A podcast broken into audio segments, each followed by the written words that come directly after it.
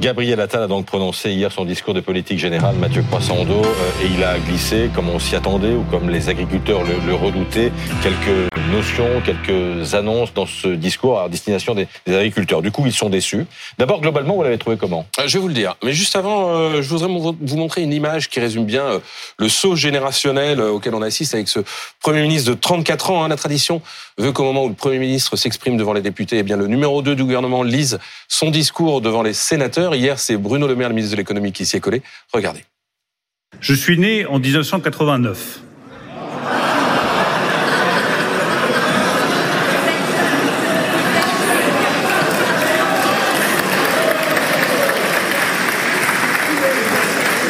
Allez-y, monsieur le ministre. Moi, non, mais allez-y.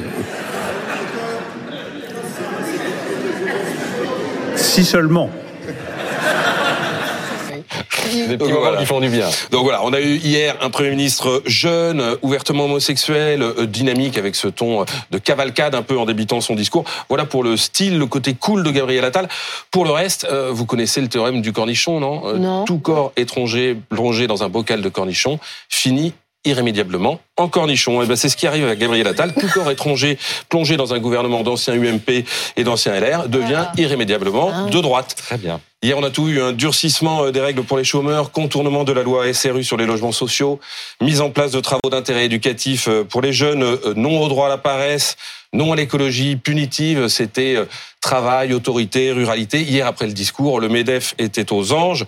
La droite, elle, croyait entendre du Nicolas Sarkozy dans le texte, au point que certains ont même attribué à l'ancien président une formule qui a marqué, vous savez, le, tu casses, tu répares, mmh. tu salis, tu nettoies, une formule en fait qui n'était pas de Nicolas Sarkozy, mais d'Éric Dupont-Moretti quand il défendait euh, la justice de proximité. Euh, sur la méthode, est-ce qu'on a une idée de la façon euh, dont il va s'y prendre? Alors Gabriel Attal a assuré hier que sa porte restait ouverte aux oppositions pour construire des compromis. Mais les oppositions, vous les avez entendues hein, pendant le discours, elles n'ont cessé de, de se manifester, de vociférer. En fait, il n'y croit pas lui-même, hein, parce que rien n'a changé dans les rapports de force à l'Assemblée. Pire, la situation, elle s'est même tendue et dégradée avec les Républicains, d'où l'idée de gouverner par décret. Hein. Le Premier ministre a ainsi promis de réformer l'aide médicale d'État par voie réglementaire, ça veut dire sans avoir recours à une loi avant l'été. Il a parlé très vite, j'ai trouvé, le, Premier ministre, comme s'il voulait euh, rien oublier. Très vite, mais plus longtemps que prévu. Hein. Ça devait durer une heure, ça a duré une heure vingt. En fait, il a balayé large Gabriel Attal, mais il a été trop court, évident, sur l'agriculture, hein, on le voit euh, ce matin. Il y a eu aussi des incohérences, hein, comme sur cette priorité affichée pour le logement, pour la santé, alors qu'il n'y a toujours pas de ministre en charge du dossier. Mais plus largement, je trouve qu'on a du mal à voir quelle France, quel avenir se dessine, comme si le pouvoir était un peu à court d'imagination. Emmanuel Macron avait donné le là avec la France du ré, vous savez, euh, comme réarmement, mmh. régénération, réindustrialisation.